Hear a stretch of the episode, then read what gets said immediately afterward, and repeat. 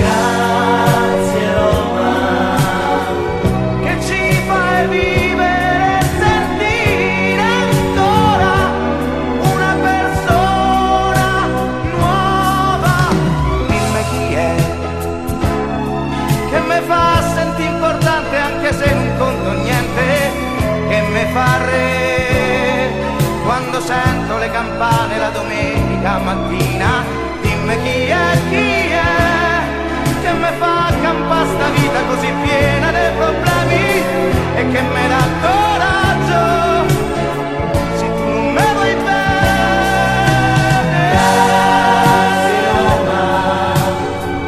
che ci fai piangere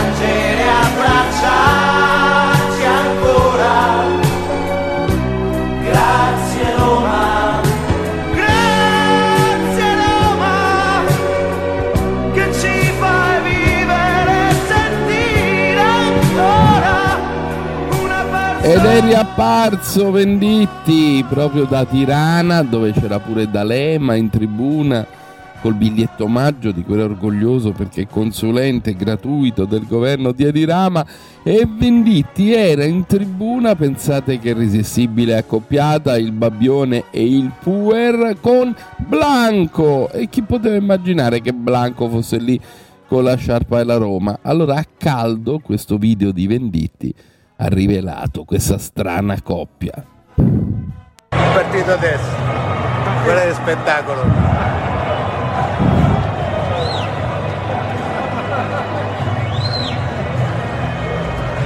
Guarda, anche Blanco, c'è anche Blanco. Abbiamo sofferto tanto, ma ci abbiamo abbiamo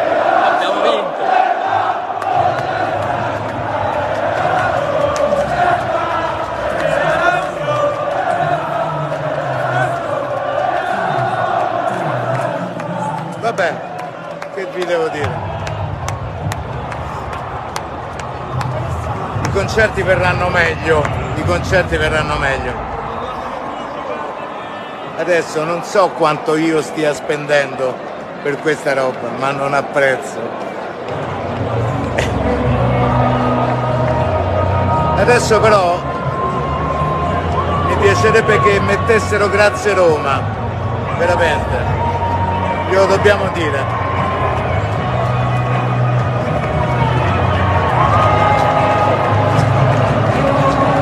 Venditti che voleva mettere grazie Roma, fantastico.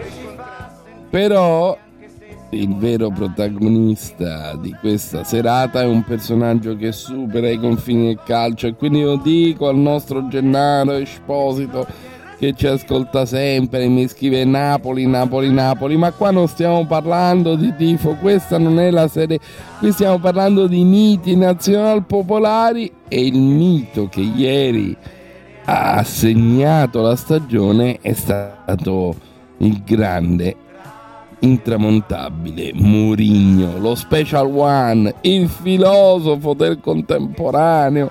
Sentiamoci un po' di Murigno, santo Dio.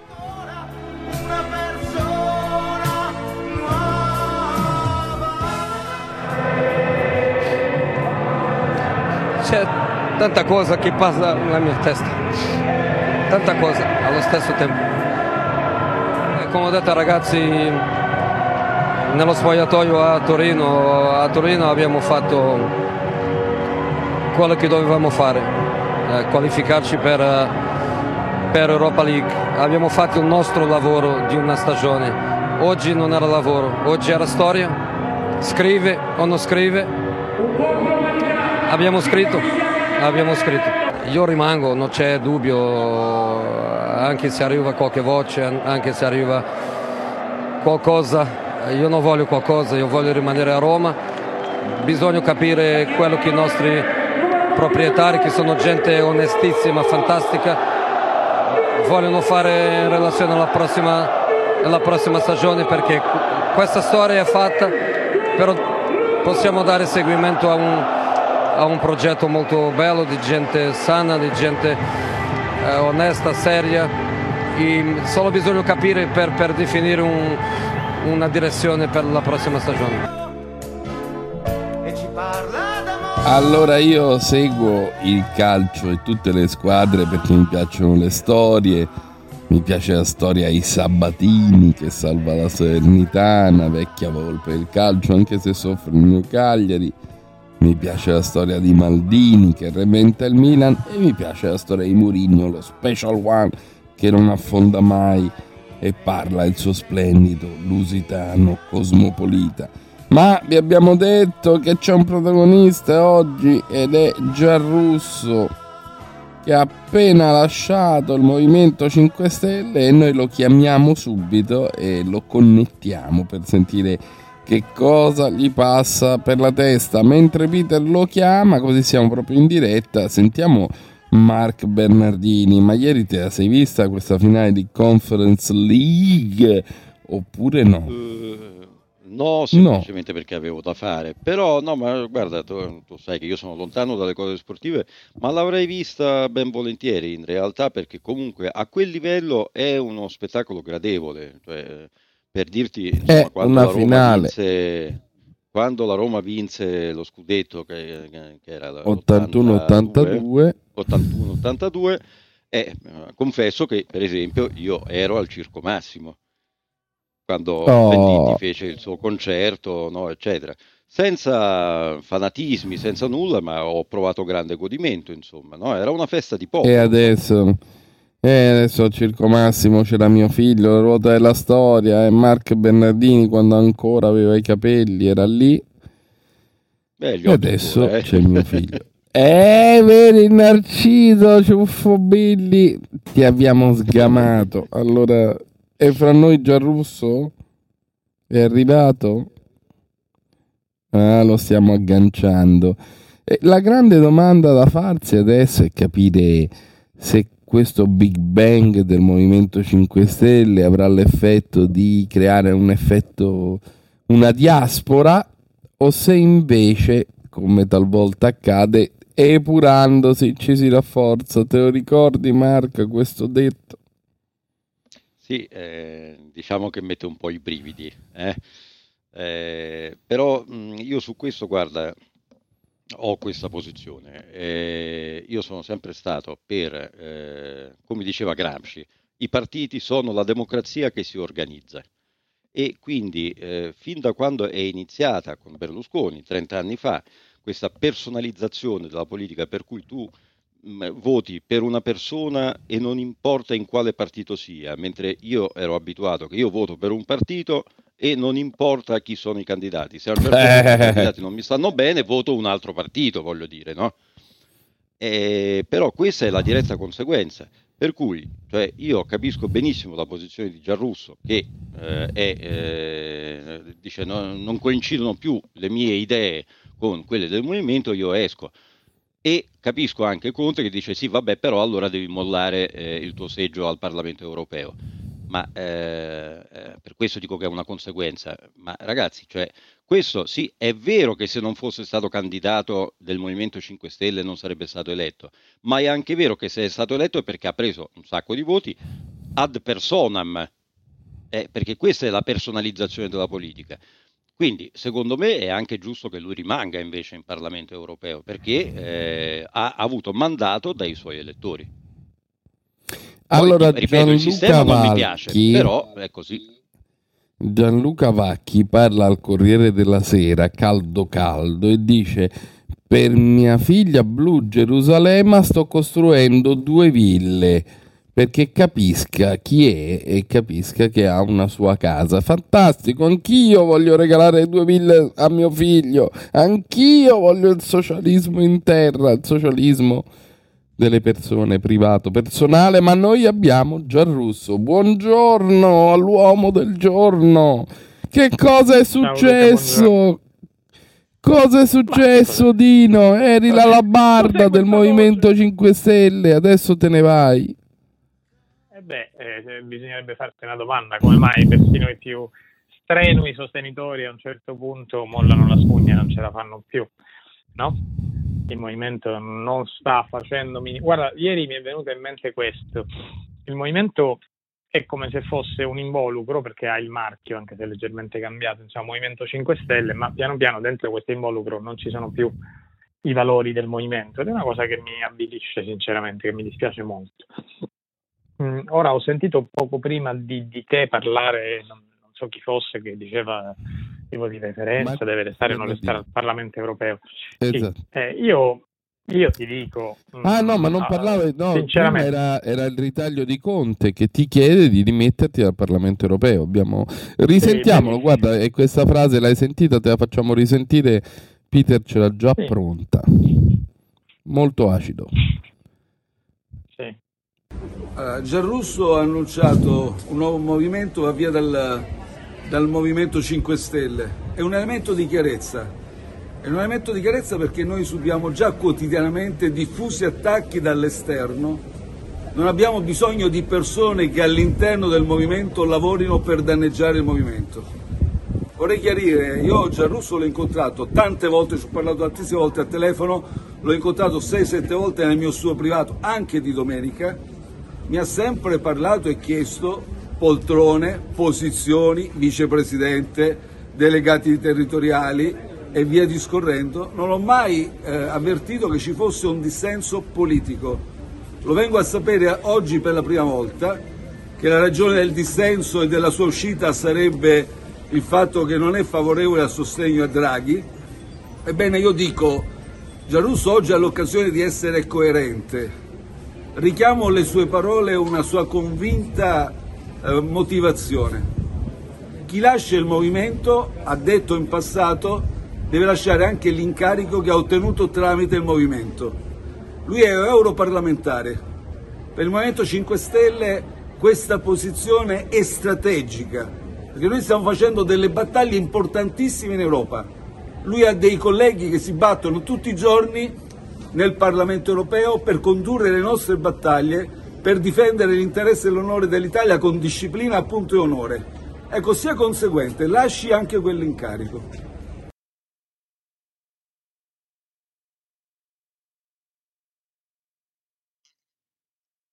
Yuhu? Sì, eh, Gianrusso? Nero, eh. Sì. Eh.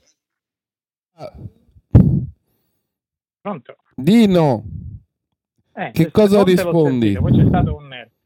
Eh, innanzitutto sì, Conte, sì. Eh, sono, molto dispiaciuto, sono molto dispiaciuto perché Conte ha detto delle falsità, in questo, una falsità molto grave di cui risponderà in questo lungo audio, video che tutti stanno facendo girare, compresi i TG, senza darmi alcuna possibilità di replica, quindi ti ringrazio di darmela perché lui dice io ho incontrato Gianrusso molto spesso e mi ha sempre solo parlato di poltrone. Questo è falso. E non è e vero? Mi, mi, assolutamente no, mi stupisce, mi imbarazza, mi vergogno.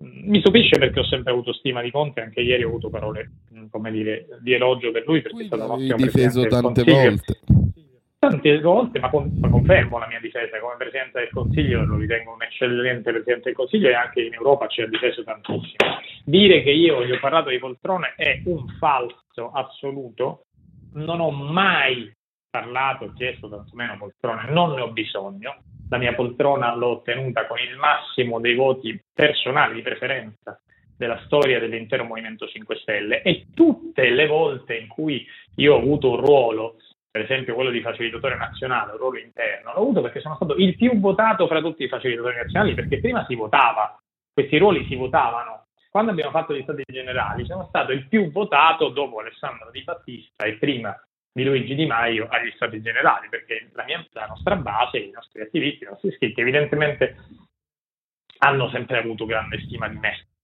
Eh, io ho detto a Conte più volte che commetteva un grande errore a fare solo nomine personali, ok? Solo nomine e non far votare la nostra base.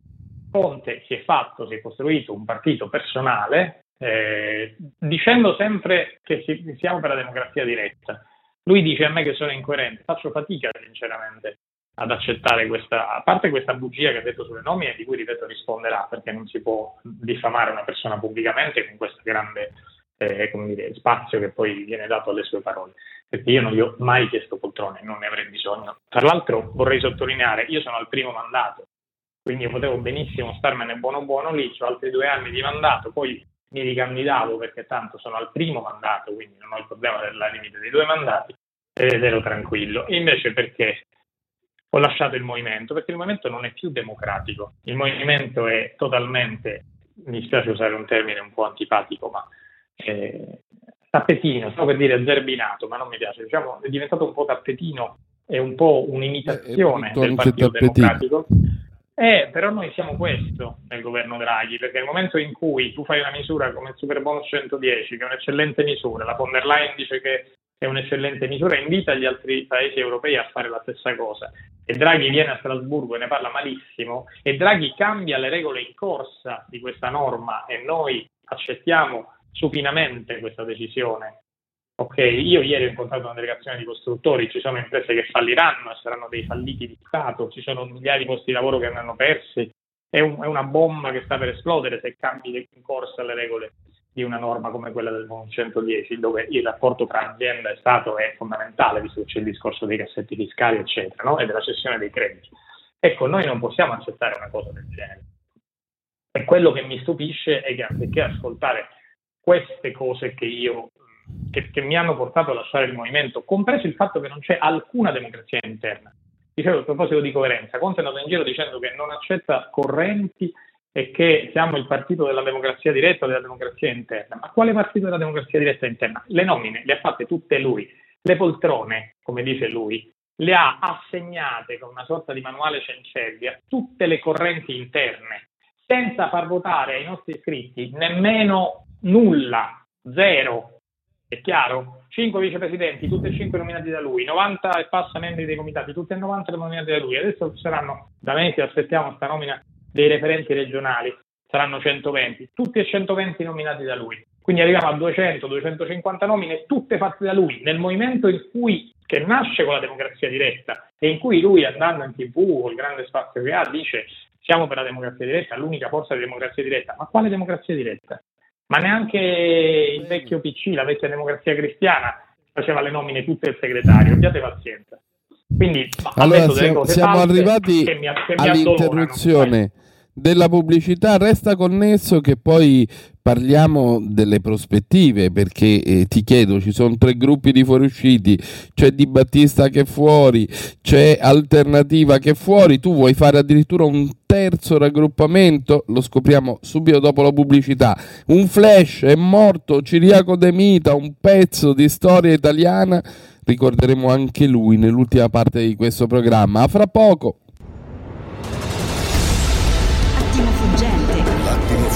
L'attimo fuggente con Luca Telese ritorna tra poco.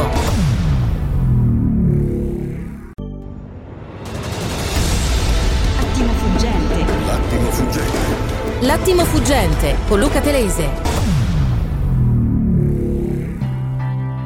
E allora rieccoci in diretta alle 8.37 con noi Dino Giarrusso appena uscito dal Movimento 5 Stelle nell'area aleggia la domanda delle 100 pistole. Giarrusso, perché fondare un nuovo movimento e non unirsi a tutti gli altri esuli dei 5 Stelle? Dino? Ci sei? Sei collegato, Dino? Eccomi, eccomi, eccomi, eccomi, eccomi, perché, perché, perché non unirsi agli altri e fondare un nuovo movimento? Sentito la domanda. Allora, eh, innanzitutto molti mi hanno chiesto ieri, ma allora vai con Di Battista, vai con quello, vai con Alternativa, vai con Paragone? No, eh, io ho, ripeto, lasciato il movimento per ragioni di disagio molto forti, che sono molto condivise, Luca, perché poi davanti ai microfoni si possono fare delle dichiarazioni in batteria eh, sui social e dire di Giarusso brutto e cattivo, ma in realtà se tu vai eh, in Parlamento, in Senato, alla Camera, c'è un disagio terrificante fra i nostri eletti e se vai nei territori, che per me è la cosa più importante, c'è un disagio, uno scoramento, una delusione totale ai nostri simpatizzanti, i nostri attivisti, i nostri elettori. Primo. Eh, io con loro ho parlato, mentre molti erano convinti che avessi un accordo, non lo so, con Alessandro o con altri, con questi gruppi che hai citato prima. No, io con loro parlerò molto volentieri, ma io avevo parlato con i miei conterranei con i cittadini, penso che un movimento politico autenticamente diciamo, rivoluzionario debba partire dal basso, non direttamente dall'alto. No? Ho capito, avere però so, 20 parlamentari sulla testa e non, e, non il co- e non avere il corpo, è un po' strano. Anche perché, scusami, così concludo, i parlamentari, alcuni sono bravissimi, dei nostri parlamentari, sia tra quelli rimasti che tra quelli fuori, però sono persone che non hanno avuto dei voti, non sono state votate, eh, erano in una lista, c'era la X da mettere sul simbolo del movimento, del PD, eccetera, e abbiamo eh, eletto costoro. Quindi a me non è che mi interessa. Beh, c'erano state le parlamentarie. C'erano state per, le parlamentari. Sì, solo, solo, per quelli, solo per quelli eh, eletti nel proporzionale, mentre il nominale sono stati, sono stati nominati, è stato il primo caso di nomine arbitrarie. E, ehm, dopodiché io parlerò con alcuni di loro, con alcuni di loro sono anche particolarmente amico, con altri manco li conosco, e, e gli chiederò cosa vogliono fare. Però io personalmente vorrei creare questo movimento politico che eh, si prefigura di eh, come dire, colmare il gap che c'è tra sud e nord, ma non una sorta di rivincita, perché c'è spesso questa divisione nord-sud, e invece io penso che se il Sud stesse meglio, il primo a goderne sarebbe il Nord, sarebbero i cittadini e le imprese del Nord, se il Sud Italia fosse più efficiente, con trasporti migliori e con un tenore di vita più alto, con meno criminalità e con una sanità migliore, il Nord ne gioverebbe molto perché ci sono, ma non parlo a chiacchiere, perché ci sono dei dati concreti che lo dicono, se avessimo un mercato interno eh, più forte in quella zona d'Italia dove comunque vivono circa 30 milioni di persone, eh, le nostre aziende del nord avrebbero enormi vantaggi e quindi tutta l'economia nazionale se ne gioverebbe. È stato un errore secondo me finora eh, sempre considerare le politiche per il sud o le politiche per il nord, la, il partito del nord, il partito del sud, eccetera. Il movimento ha preso circa il 50% dei voti al sud, ma purtroppo, e in questo non gli do tutte le colpe affatto, non è riuscito secondo me a fare abbastanza perché insomma, no, non si governa da soli e non è facile, io su questo sono molto onesto, ma come, come sono onesto quando ho detto che continuo a stimare Conte come Presidente del Consiglio, ma dopo le cose che ha detto ieri molto meno come persona, non me l'aspettavo proprio, queste, queste bugie, questi colpi bassi, però in politica si sa che esistono. E quindi ci proviamo, insomma, ci proviamo. Ho ricevuto anche delle telefonate interessanti dalla Sicilia invece da, da, da, da altri che non per forza vengano dal movimento e questo mi ha fatto molto piacere. Bene, questa era la fotografia di, questa, di, questo Big Bang che attraversa i 5 Stelle. Risentiremo Gianrusso presto, cercheremo di capire come evolve questa situazione. Ti salutiamo in un telegramma. La morte di De Vita, che cosa ti fa pensare? È finita un'epoca perché quando io andavo a scuola all'università era un personaggio centrale insieme in quel periodo a Craxi e a Occhetto della politica italiana Posso dire un'ultima cosa eh, di 10 eh certo. secondi? Ieri Conte sì. ha detto che mi devo dimettere, eccetera. Io sono il sesto eurodeputato che si dimette dal movimento, che, che, che, che va, lascia il Movimento 5 Stelle. Nessuno aveva mai detto queste parole. Conte non aveva mai detto Pio, né Conte, né Crimine, né Di Maio sugli altri cinque.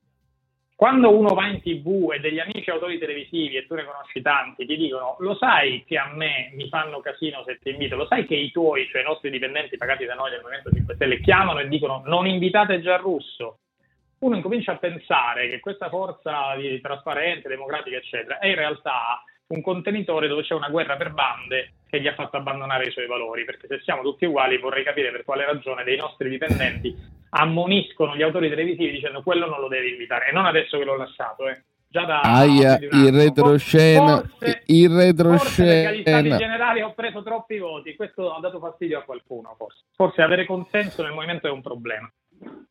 Bene, questo era già russo, adesso sentiamo un frammento di una sentenza, fra l'altro epocale, di De Mita, la nascita del Partito Democratico e lo ricordiamo con Chiara Geloni, ex vice direttrice del quotidiano che rappresentava la voce dei popolari in Italia. Andrebbe raccontata la vicenda di come è nato il PD.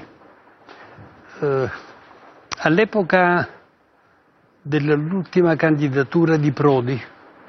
Uh, la Margherita ebbe una frattura interna, perché nella Margherita si decise di fare liste comuni dove c'era il maggioritario, ma di fare liste autonome dove c'era la proporzionale. I prodiani, che allora erano una piccola setta, però molto ruppero perché persero. E, e allora noi ci trovammo con la candidatura di Prodi ipotizzata e la rottura dei prodiani. E oggi Renzi, il renzismo... Ma adesso mi faccia spiegare, se no non, non lo spieghiamo perché c'è il PD. Ah, certo. Mm, allora si organizzò la riconversione della candidatura di Prodi con le primarie. Mm, ritenendo eh, che era difficile il risultato delle primarie. Eh, viceversa, la partecipazione alle primarie di Prodi fu larghissima, mm. non lo so se i numeri dichiarati fossero corrispondenti al vero, però eh. la partecipazione indubbiamente eh beh, c'è fu... sempre quell'effetto secondo la questura, secondo i manifestanti. No, dico, fu, no, no, fu larghissima. Sì, sì, però, no, non scherziamo. allora, Rutelli, che era il presidente, presidente della, Margherita. fu preso dal panico e, e, e parlando con me disse io faccio una dichiarazione dicendo che um, bene il risultato, però dopo dobbiamo fare il Partito Democratico a tre condizioni. La prima, la collocazione internazionale del PD, perché prima c'era l'Ulivo, questo in testa a voi è scomparso. L'Ulivo fu sostituito dal Partito Democratico solo sulla dizione, non sulla sostanza. La seconda, un problema secondario del rapporto con le forze sociali, sindacate, allora c'era la vicenda. Che adesso hanno completamente diciamo, bypassato perché c'è questa Minuto. disintermediazione. La terza, lui dice, PD si fa se lo faccio io. E allora io gli dissi, siccome non te lo fanno fare è inutile discutere. Quindi il PD in un certo senso nasce così. E allora Chiara Geloni, ex vice direttrice di Europa, una che De Mita l'ho conosciuto bene anche in questo frammento di lingua bizantina, che cos'era mm. e cosa lascia Ciriaco De Mita? Buongiorno Luca, intanto è difficile fare una breve pillola di Demita. Eh, eh madonna, è vero. Eh. Il preambolo, tua... fammi dire, fammi dire. Fammi dire se no non capisci, prima ti devo spiegare.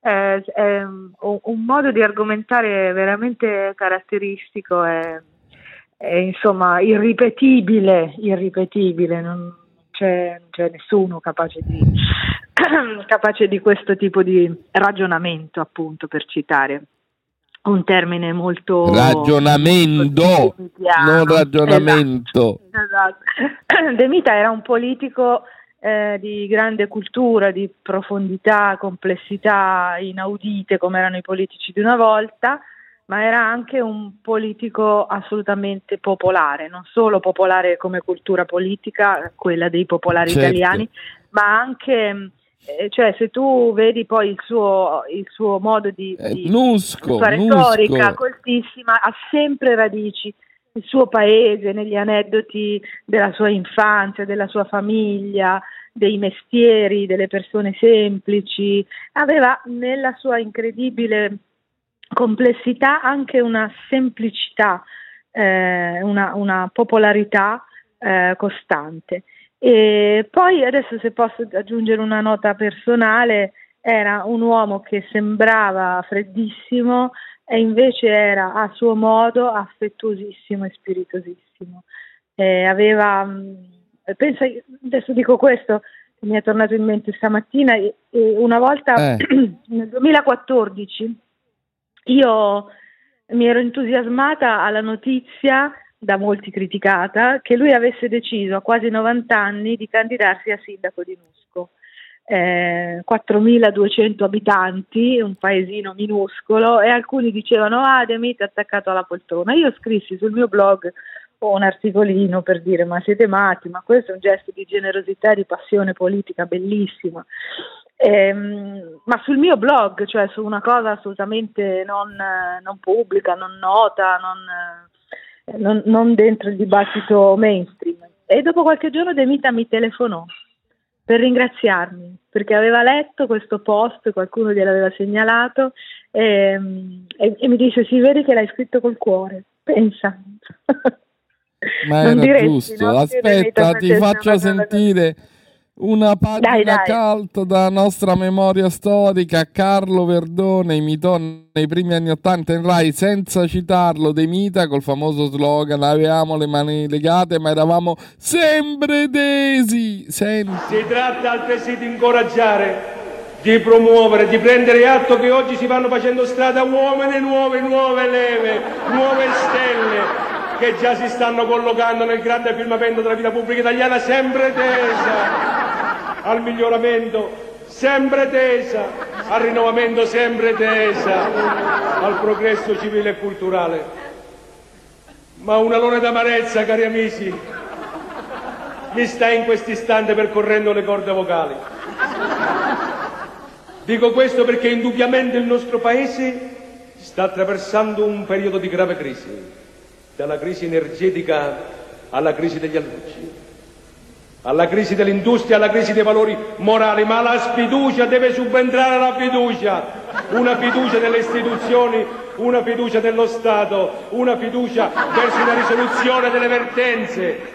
E questa fiducia il governo la otterrà anche a costo di chiedere la non sfiducia a chi prima era una totale sfiducia. E in questo il governo è molto fiducioso e pieno di speranza, una speranza sempre tesa alla consapevolezza una speranza sempre tesa, alla certezza una speranza sempre tesa. Eh, devo dire grazie a Nicola Compagnone che ci ha recuperato questa perla, ecco perché vista oggi non è più un'irrisione ma è un'apologia, cioè quella tensione, quel senso dello Stato e le istituzioni comunque De Mita l'ha incarnato e quella passione l'hai raccontata benissimo con il tuo aneddoto. Fu un nemico di Craxi, dobbiamo dire, e, e, e Craxi gli affibbiò un epiteto proprio per questa sua lingua complessa, barocca, però bella. Disse è il filosofo della Magna Grecia, anche un po' sprezzante. Ma a lui piaceva però, eh.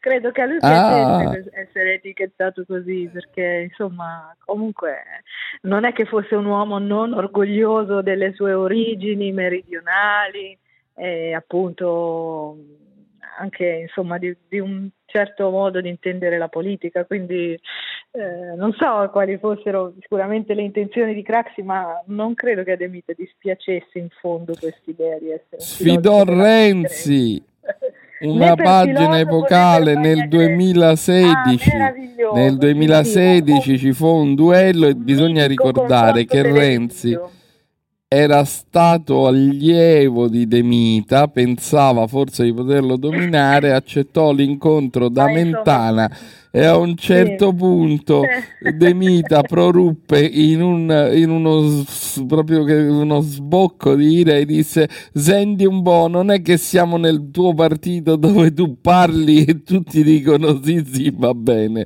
E questa però era ancora la passione politica eh, forte. Che, che giudizio posso... dai alla fine? Eh sì, sì, vai, che giudizio posso dai? Dare una, questa... un'altra frase di quel dibattito meraviglioso, eh certo. emo- emozionante, perché veramente De Mita fece una grande battaglia e secondo me sconfisse Renzi, Renzi sul suo terreno, questo è importante, no? Cioè sul cioè? terreno della televisione, eh, del, cioè de, de, del suo anche presentarsi a certi mondi come tu hai detto, hai detto, allievo di Demita, io non so se Renzi sia stato allievo di Demita, Renzi apparteneva alla corrente della sinistra di C come suo padre, ehm, se è stato allievo secondo me non ha imparato moltissimo, ma comunque eh, Renzi sbagliò a pensare, sbagliò per presunzione, pensando di potersi presentare come il nuovo contro il vecchio in quel confronto televisivo come faceva spesso. È vero, è vero. Ma il, ma il vecchio gli, gli, gli, gli, replicò con la sua, eh, co, co, dimostrando la sua la della, della, sua, della sua eh, argomentazione, della sua ispirazione, dimostrando che il nuovismo era appunto ormai vecchio, cioè era, era una retorica esattamente come quella eh, dei vecchi partiti che Renzi amava è criticare. Vero. E, e è vero, lui che meravigliosa sì. di quel dibattito che De Mita a un certo punto disse Renzi, se la politica è mestiere dura pochi anni, se è pensiero dura tutta la vita. Ah, ecco perché non stupendo. ha senso rottamare le persone. Stiamo facendo quasi un'apologia, però vi confessiamo, ascoltatori, che di fronte ai tempi di oggi questi sembrano giganti. attenta, Chiara, che tu non conosci questa perla che ti faccio sentire ora prima di concludere. In FFSS, FFSS, ovvero il titolo completo era Che mai portato a fango? Papposilbo, se non mi vuoi più più bene, Renzo Arbore si presentava con un enorme chioma, un medaglione al collo, sembrava uno dei Pooh e si dichiarava parente ed esegeta di Demita. Sentite questo dialogo surreale con Arbore che parla con la voce così. Di dove sono io? Eh, di Lusco. Di Lusco. Provincia di Avellino. Chi è nato a Avellino? Ciriaco de Mita. E chi è Ciriaco de Mita? Eh, cazzo. Eh, eh. Anzi, un po' di rispetto. Eh, rispetto. Un patrone è l'Italia, Ciriaco de Mita. E allora? Ma tu Ciriaco de Mita, ma volessi sapere a voi che becca, sita, eh. frate. Parente, parente lontano, lo tenevi meglio. Lontano. Ma insomma lontano. è sempre pericoloso. Domani si viene a sapere a Lusca, al mio paese. Allora, un inedito Renzo Arbore che faceva anche un po' di satira politica e di costume e racconta di quando De Mira era un patrone d'Italia. Ma vinse o perse la sua sfida con Craxi? Se ha vinto quella con Renzi, con Craxi, ha vinto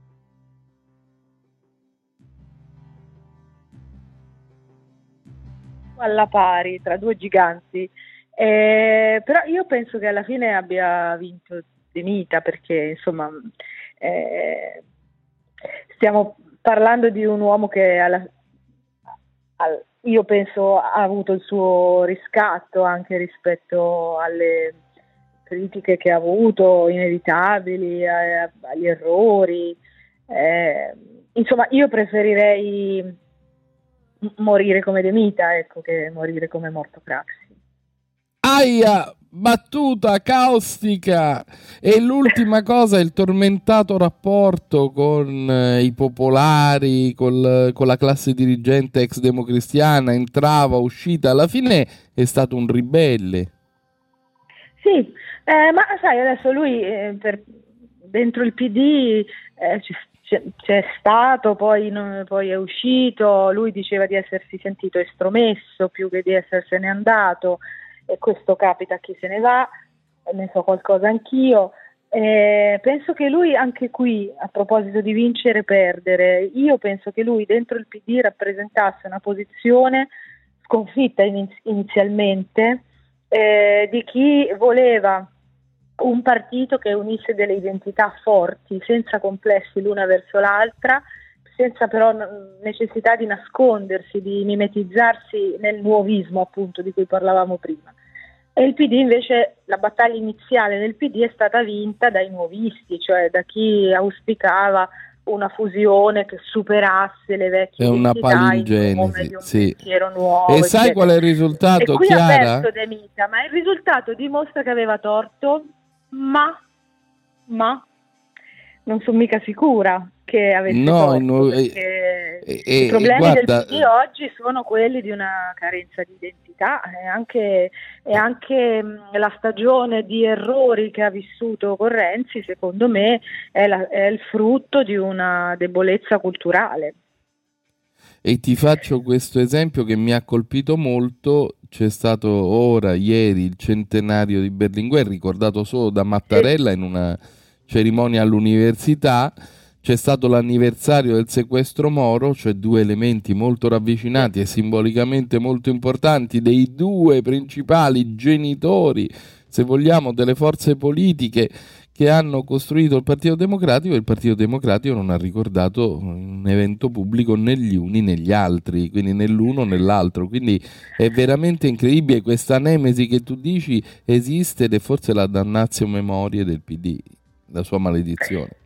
Sì, sì, appunto, ma non, non solo e non tanto nella partecipazione o nell'organizzazione di cerimonie, ma nell'avere delle radici che ti permettono di, insomma, le radici sono, sono quello che dicevamo all'inizio, l'attaccamento alle, anche al popolo che tu rappresenti, alla realtà dalla quale viene la verità delle persone e quindi ti impediscono di essere preda di scalate, di sfide più o meno ostili, di mode passeggere, di, eh, così, di, di, di, sbandate poi, no? quindi insomma sì, certo, importanti le cerimonie, noi di Articolo 1 abbiamo, siamo andati a cercare Aldo Tortorella e Arturo Scotto gli ha fatto un'intervista di un'ora su Berlinguer, ma inevitabilmente anche su Moro, per dire, ma non è questo il punto, non è questione di fare un convegno o un'intervista o un articolo su un sito,